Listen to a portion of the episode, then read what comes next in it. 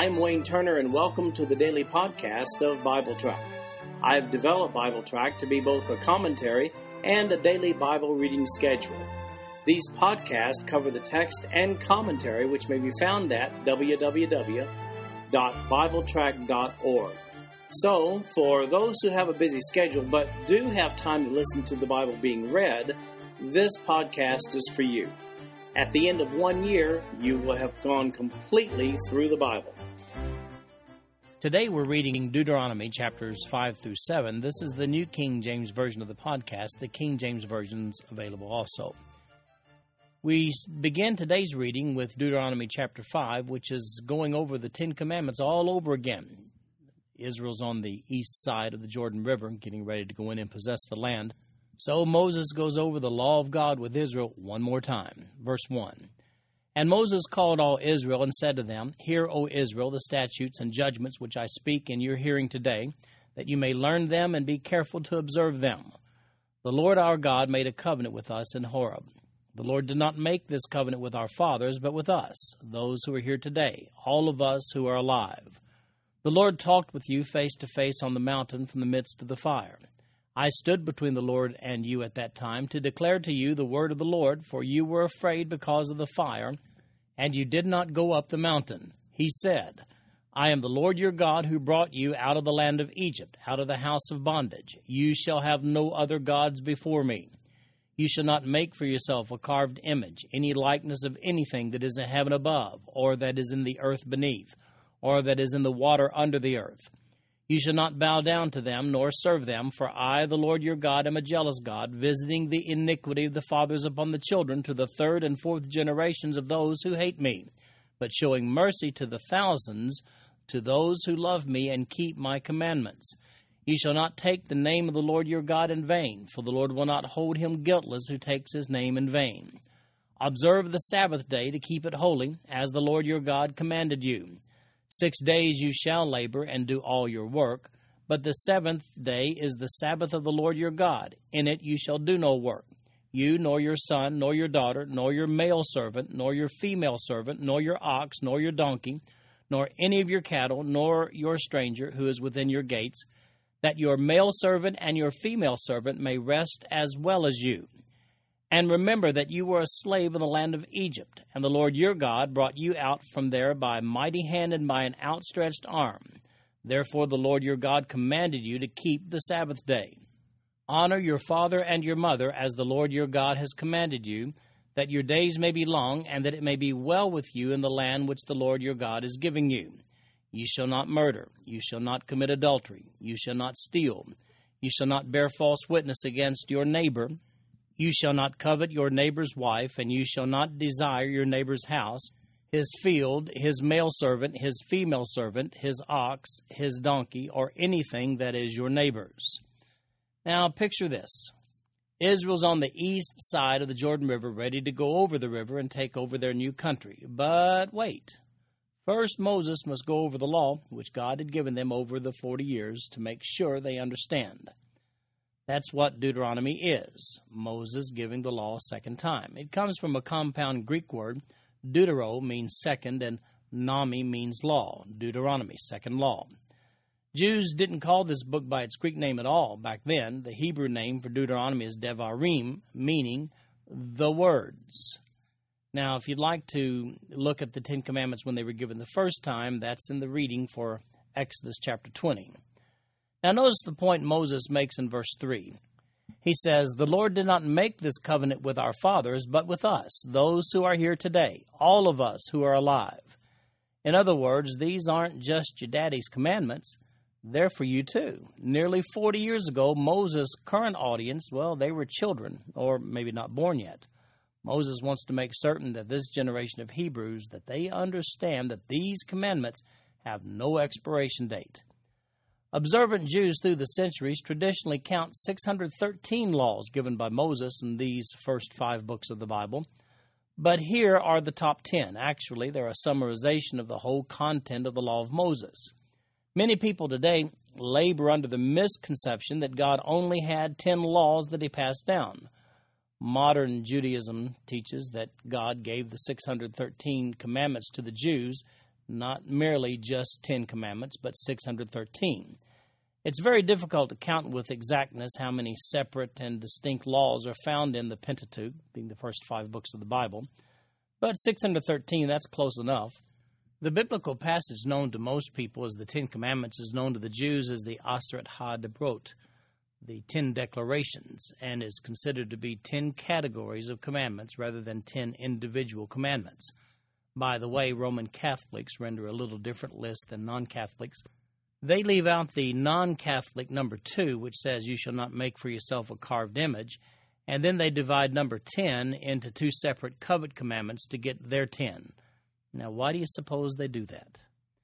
It's important to mention again here that the New Testament Christians are neither saved by the Ten Commandments nor any of the Old Testament laws given to Moses, nor are they somehow made more righteous after salvation by observing them.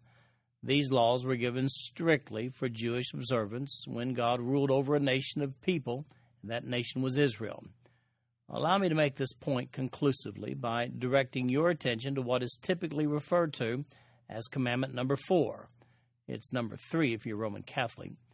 This is the commandment regarding the strict observance of the Sabbath day. Let's take a look at the four verses committed to this commandment in this chapter. They are chapter 5, verses 12 through 15. Let's read them one more time. Observe the Sabbath day to keep it holy as the Lord your God commanded you. Six days you shall labor and do all your work. But the seventh day is the Sabbath of the Lord your God. In it you shall do no work, you, nor your son, nor your daughter, nor your male servant, nor your female servant, nor your ox, nor your donkey, nor any of your cattle, nor your stranger who is within your gates, that your male servant and your female servant may rest as well as you. And remember that you were a slave in the land of Egypt, and the Lord your God brought you out from there by a mighty hand, by an outstretched arm. Therefore, the Lord your God commanded you to keep the Sabbath day. So, here's a question that must be answered if you believe that a believer is bound by the provisions of the Ten Commandments, as, by the way, many believers do. And here's that question Why don't you keep this commandment regarding the Sabbath? Just how important was it that the Jews keep this commandment? Well, if you look over at Numbers chapter 15, verses 32 through 36, there you'll see that God Himself commanded that a man be stoned to death for violating this very commandment, this no workday commandment. And all he's doing was gathering sticks on the Sabbath day, firewood.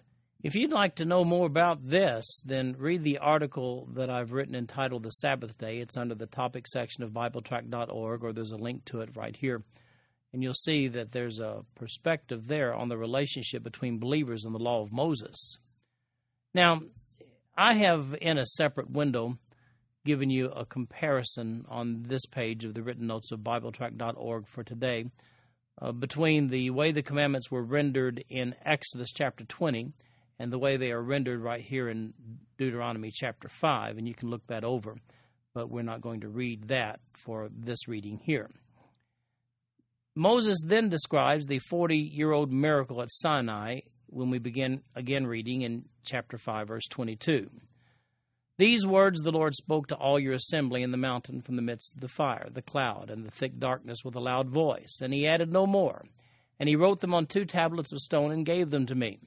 So it was when you heard the voice from the midst of the darkness, while the mountain was burning with fire, that you came near to me, all the heads of your tribes and your elders.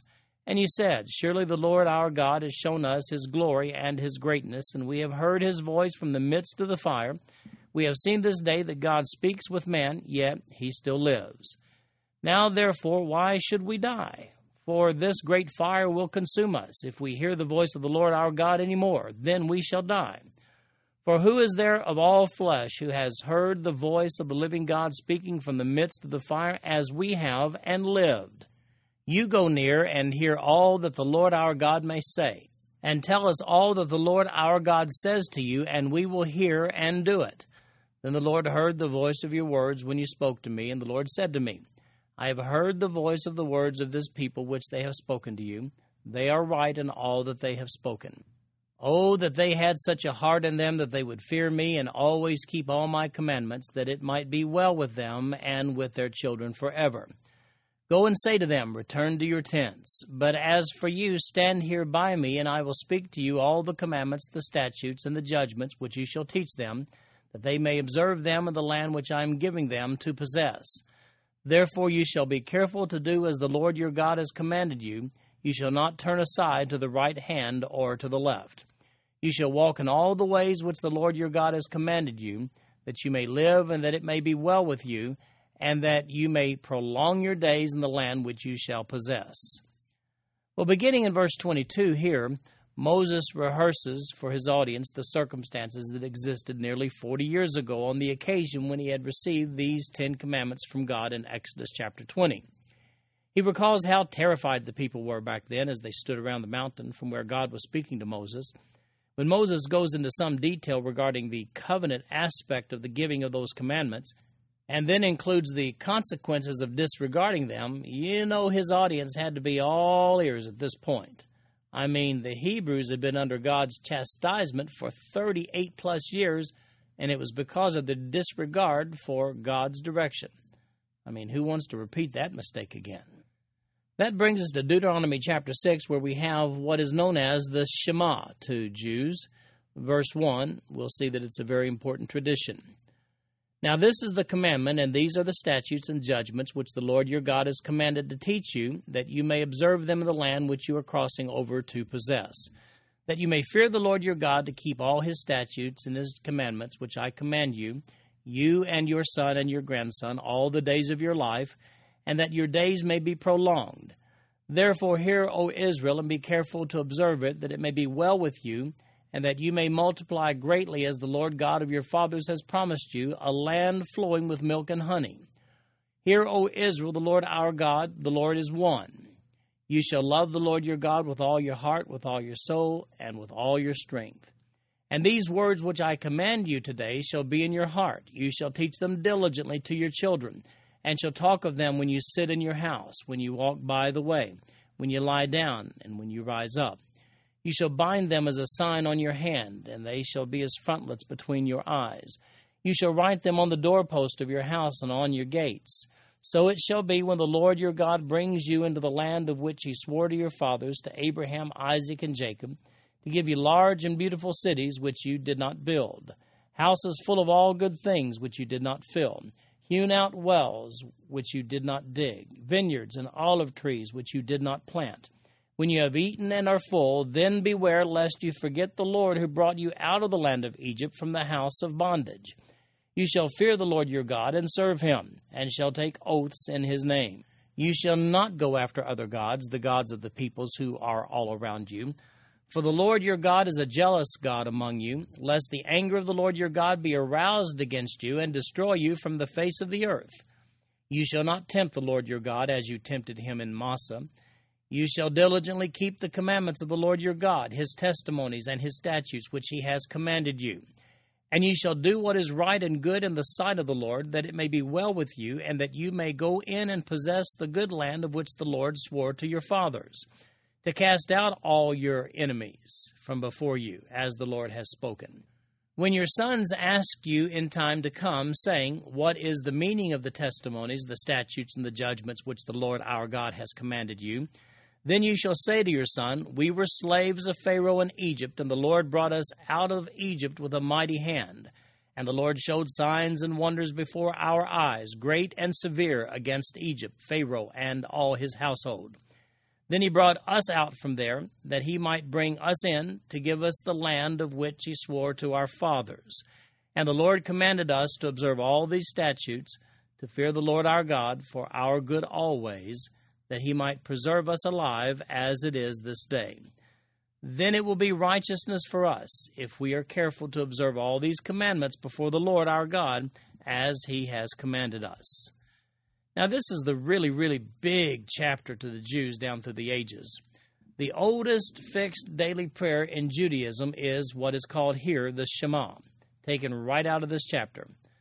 The word Shema is the Hebrew word, literally, and it's used at the beginning of verses 3 and 4, and there it's translated here. The traditional Jewish Shema consists of Deuteronomy chapter 6, verses 4 through 9, along with Deuteronomy 11, 13 to 21, and Numbers chapter 15, verses 37 to 41. Because of the admonition of Deuteronomy 6 7, observant Jews say this prayer by quoting these verses before they go to bed at night and first thing when they wake up in the morning. Because of verse 8, the observant Jews down through the centuries to today have worn a leather wallet called a tefillin. They wear it on the arm and the head, and these contain prayers, these leather wallets. Today they wear these during prayer time, but apparently the Pharisees wore those tefillin all the time. These verses are also placed in what's called a mezuzah. It's a small box, and it's placed on the doorpost of a traditional Jewish home, and that's because of verse 9. So you can see that chapter 6 is a really important chapter to Jews. Now, here's a question for you Do you think observant Jews took too literally the provisions of these verses by, first of all, quoting them first upon awakening and last before going to sleep? Well, that's what verse 7 seems to say. And secondly, do you think that placing these words in a wallet that they wore upon their foreheads and arms in verse 8, and number 3, literally placing these verses in a box affixed to their doors in verse 9, doesn't this passage command them to do exactly that? Well, that's exactly what they do. Now, here's an entry in the Jewish Study Bible with regard to the Shema. It says, The Shema is more than a prayer. Judaism understands its recitation to be a binding legal act in which individuals pledge their commitment to Torah. By reciting the Shema, the congregation in the synagogue brings the plot of Deuteronomy to life in the present, as it enacts and renews that oath of allegiance to God that, it believes, Israel first vowed on the plains of Moab. Now, the reference to Massah in verse 16 is a reminder of the disobedience of their fathers in the wilderness back in Exodus chapter 17. That was with regard to the water from the rock incident. The remaining verses of this chapter confirm that God gave the commandments of chapter 5 to Israel as a legacy for their children. Notice what it says in verse 25. Then it will be righteousness for us if we are careful to observe all these commandments before the Lord our God as he has commanded us. We answer this question in chapter 7. What's so chosen about the Jews? Beginning with verse 1. When the Lord your God brings you into the land which you go to possess, and has cast out many nations before you the Hittites, and the Girgashites, and the Amorites, and the Canaanites, and the Perizzites, and the Hivites, and the Jebusites, seven nations greater and mightier than you and when the Lord your God delivers them over to you, you shall conquer them and utterly destroy them. You shall make no covenant with them, nor show mercy to them. Nor shall you make marriages with them. You shall not give your daughter to their son, nor take their daughter for your son. For they will turn your sons away from following me to serve other gods, so the anger of the Lord will be aroused against you and destroy you suddenly. But thus you shall deal with them. You shall destroy their altars and break down their sacred pillars, and cut down their wooden images, and burn their carved images with fire. For you are a holy people to the Lord your God. The Lord your God has chosen you to be a people for himself, a special treasure above all the peoples on the face of the earth. The Lord did not set his love on you, nor choose you because you were more in number than any other people, for you were the least of all peoples. But because the Lord loves you, and because he would keep the oath which he swore to your fathers, the Lord has brought you out with a mighty hand and redeemed you from the house of bondage, from the hand of Pharaoh, king of Egypt. Therefore know that the Lord your God, he is God, the faithful God who keeps covenant and mercy for a thousand generations with those who love him and keep his commandments. And he repays those who hate him to their face, to destroy them. He will not be slack with him who hates him he will repay him to his face. Therefore you shall keep the commandment, the statutes, and the judgments which I command you today, to observe them. Then it shall come to pass, because you listen to these judgments and keep and do them, that the Lord your God will keep with you the covenant and the mercy which he swore to your fathers.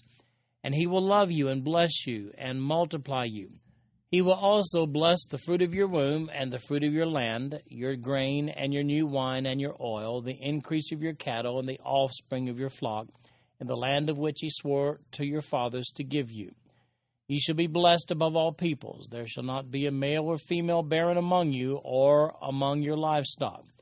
And the Lord will take away from you all sickness, and will afflict you with none of the terrible diseases of Egypt which you have known, but will lay them on all those who hate you. Also, you shall destroy all the peoples whom the Lord your God delivers over to you. Your eyes shall have no pity on them, nor shall you serve their gods, for that will be a snare to you. If you shall say in your heart, These nations are greater than I, how can I dispossess them? You shall not be afraid of them, but you shall remember well what the Lord your God did to Pharaoh and to all Egypt. The great trials which your eyes saw, the signs and the wonders, the mighty hand and the outstretched arm by which the Lord your God brought you out. So shall the Lord your God do to all the peoples of whom you are afraid. Moreover, the Lord your God will send the hornet among them until those who are left, who hide themselves from you, are destroyed. You shall not be terrified of them, for the Lord your God, the great and awesome God, is among you. And the Lord your God will drive out those nations before you little by little. You will be unable to destroy them at once, lest the beasts of the field become too numerous for you. But the Lord your God will deliver them over to you, and will inflict defeat upon them until they are destroyed.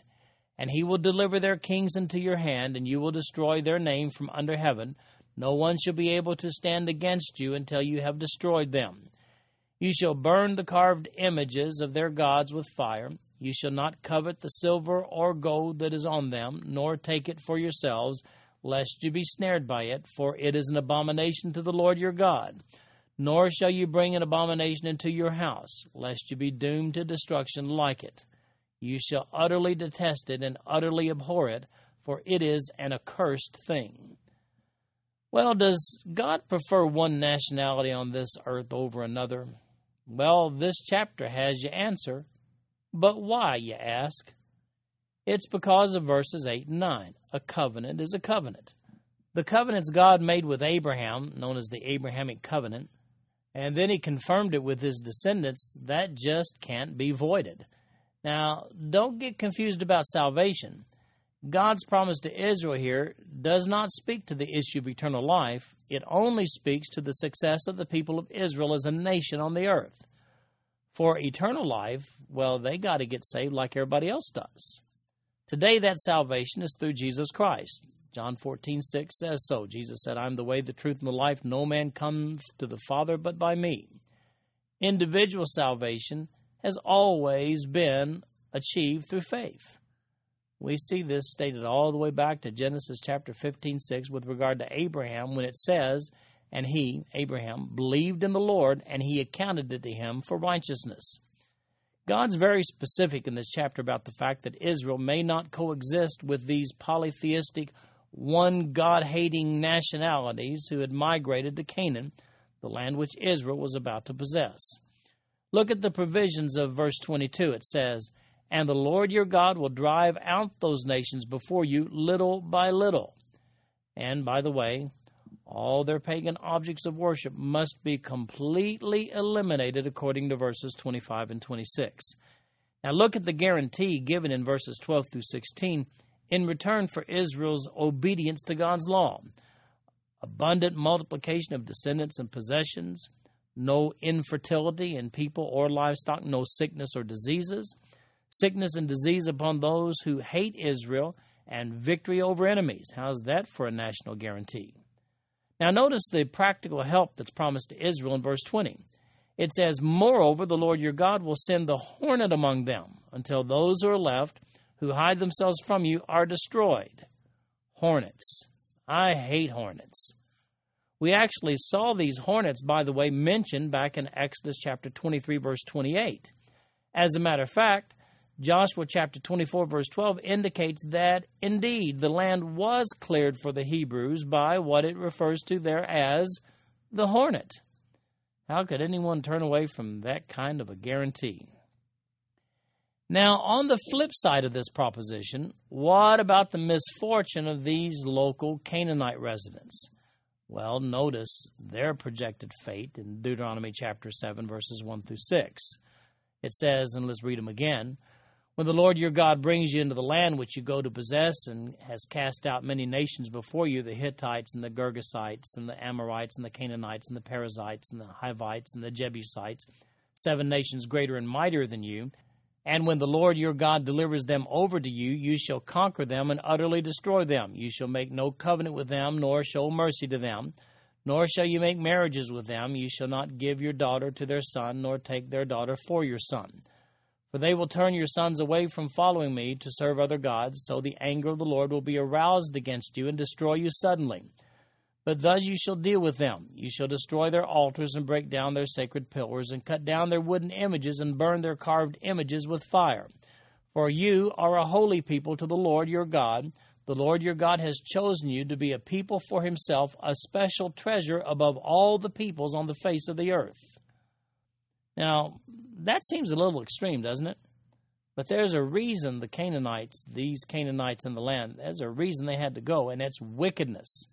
Now, here's what we see in Deuteronomy chapter 9, verse 4. Moses says, Do not think in your heart after the Lord your God has cast them out before you, saying, Because of my righteousness the Lord has brought me in to possess this land. But it is because of the wickedness of these nations that the Lord is driving them out from before you. These Canaanites had been judged by God for their wickedness. Instead of destruction by a flood, as in the days of Noah, Israel here was to be the instrument of God's judgment upon these wicked people. There's a solemn warning that goes beyond the law of Moses in Leviticus chapter 18, verses 27 and 28. And here's what those two verses say For all these abominations the men of the land have done who were before you, and thus the land is defiled, lest the land vomit you out also when you defile it as it vomited out the nations that were before you.